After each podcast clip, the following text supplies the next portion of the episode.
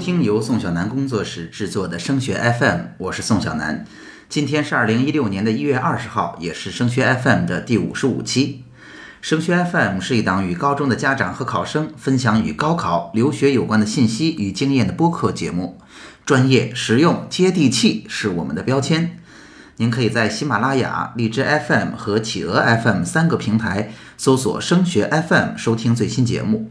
我们也很愿意与高中的老师、高中家长 QQ 群、微信群的群主交流合作，将我们精心制作的播客节目和在线直播互动课程带到您的群里，切实帮助您身边的家长们解决孩子升学过程中的疑问。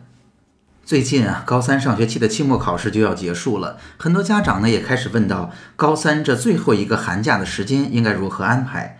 在这段时间里边呢，碰巧我也做了不少来自同学们的咨询的工作。在今天的节目中啊，我就给大家分享分享这段时间咨询的心得。做到现在这个时间，很多家长一直在寻找方法，寻找高人的指点，让孩子的成绩最终能够有所提高。他们经常问我能做哪本辅导书呢？你能帮我推荐个好老师吗？甚至都会直接问宋老师，你做不做课外辅导？我的孩子就交给你了。那曾经我们在节目中也提过哈，对于一个好老师或者对于孩子的进步而言，通常有这么几步是特别重要的。第一步，也就是最基础的，我们要做到把知识点给孩子讲清楚。这一点啊，其实并不困难，而且大部分同学在学校里就能够有一个很好的收获。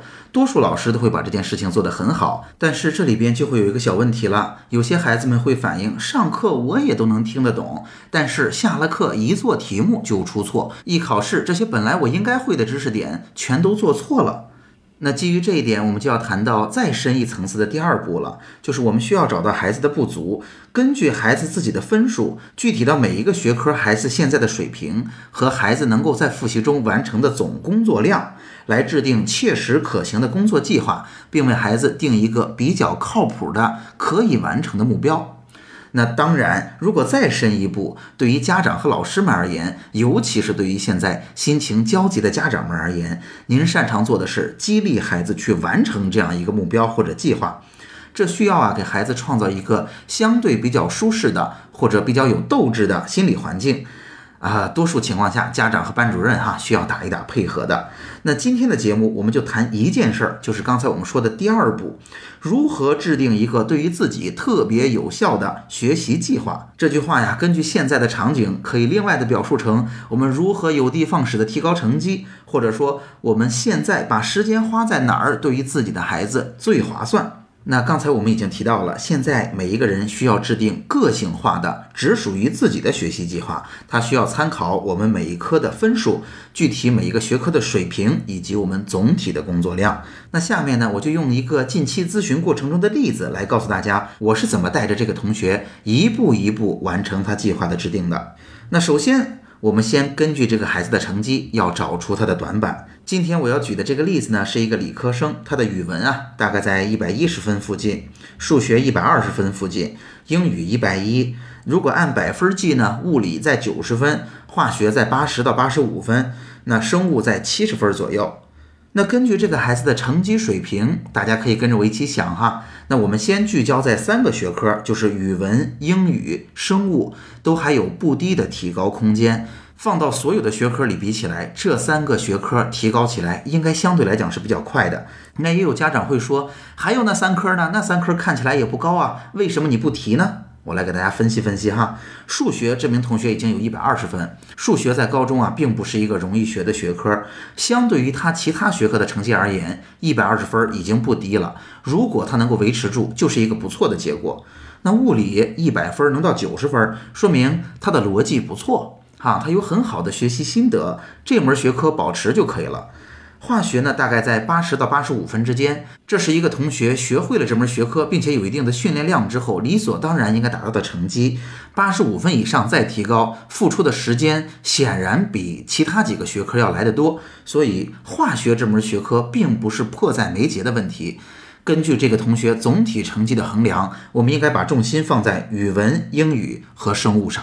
那下面我们就要逐个去看每一个孩子不擅长的学科，它的弱点到底在哪儿？我们值不值得花时间去努力？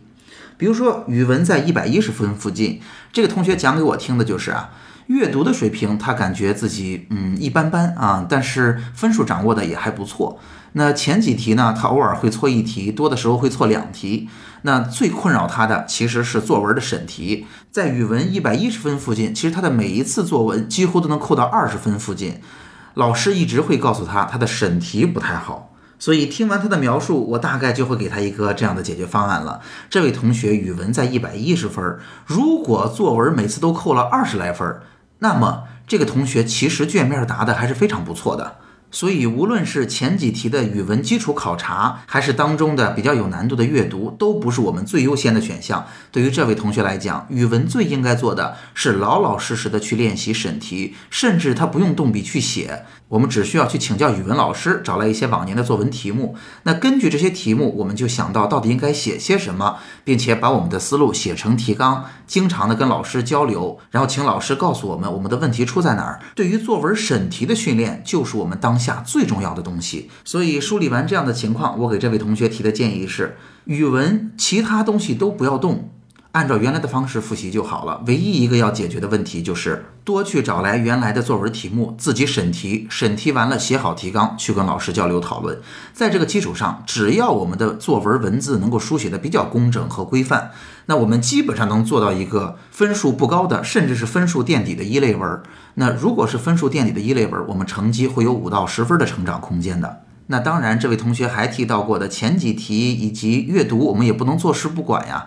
那因为阅读呢是一个长期积累的过程，对于现在而言，我会建议他阅读先放放，只需要把前几题建立一个专门的本子。如果你做错了，你就把它记下来。经过日积月累，哈，前几题我们谁都不能保证我们一定都能答对。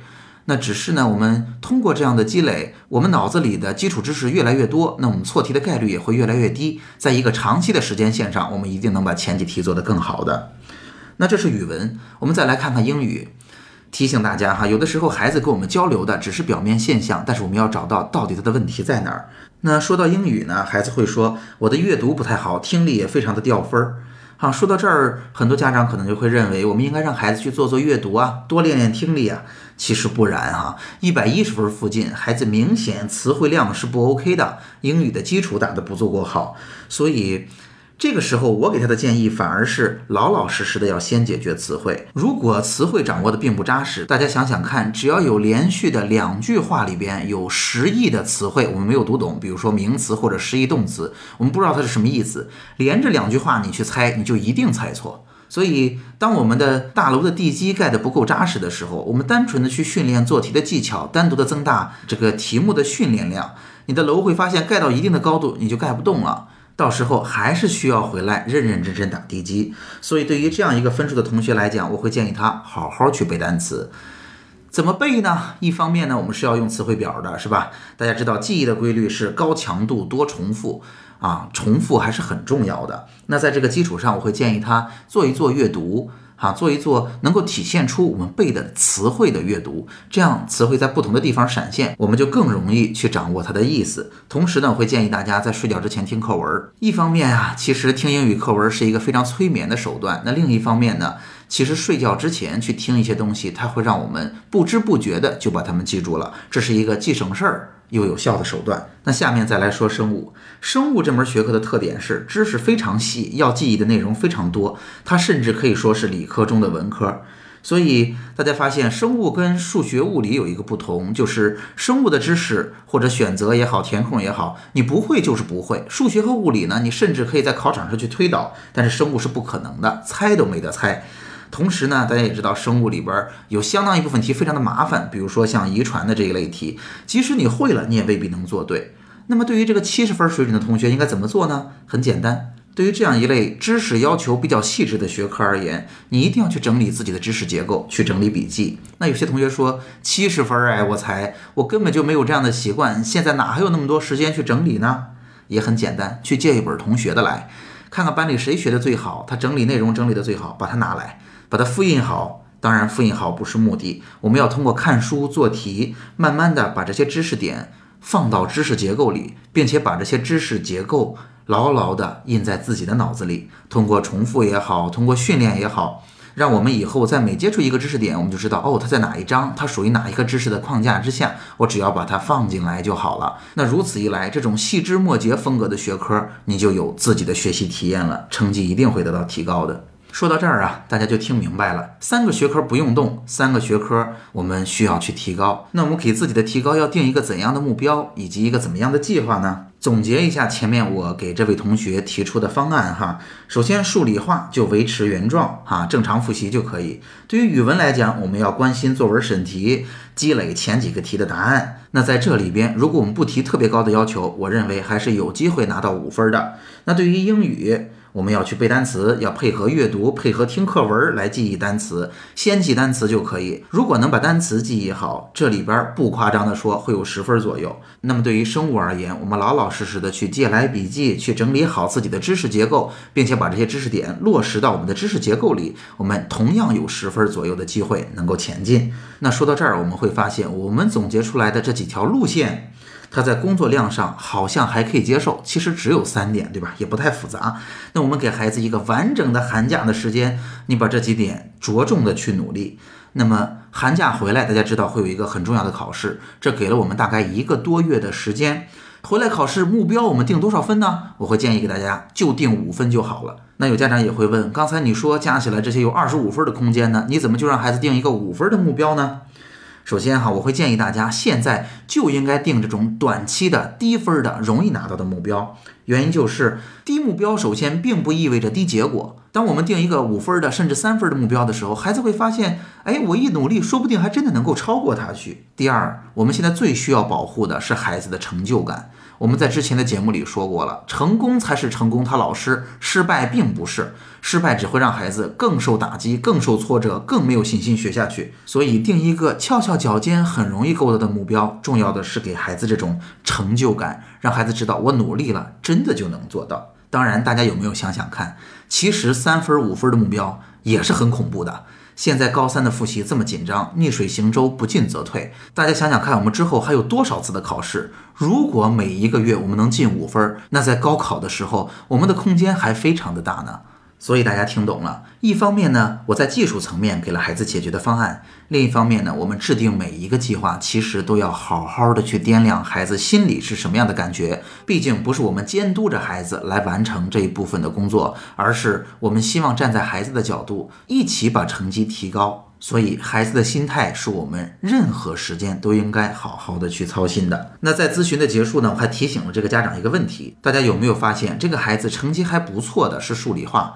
成绩不太好的是语文、英语和生物。那其中呢，英语、生物啊，甚至可以包括上化学，他的成绩并不是特别高。这一类学科有一个相似之处，就是与记忆都很有关系。这个孩子与记忆有关的学科成绩都不太好，但是高考对于记忆力的考察又特别特别重要。所以可能在之前哈，孩子并没有养成一个特别好的努力的学习习惯。那么父母在这时候应该做些什么呢？我们应该好好的看着孩子，不是去监督他，而是在孩子用功了、努力了、使劲儿去记忆的时候，这种枯燥的时候，我们应该给孩子多多的鼓励。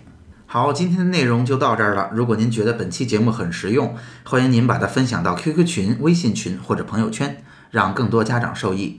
如果您希望与宋小楠工作室展开合作，我们的联系方式 QQ、微信都是幺幺四五四五二二七七。让我们一起把精心制作的播客节目和在线直播课程带到更多家长身边。如果您想要寻求自主招生、志愿填报的个性化咨询，欢迎您加入升学 FM 的高考群，我们群号是二七四四二零幺九九。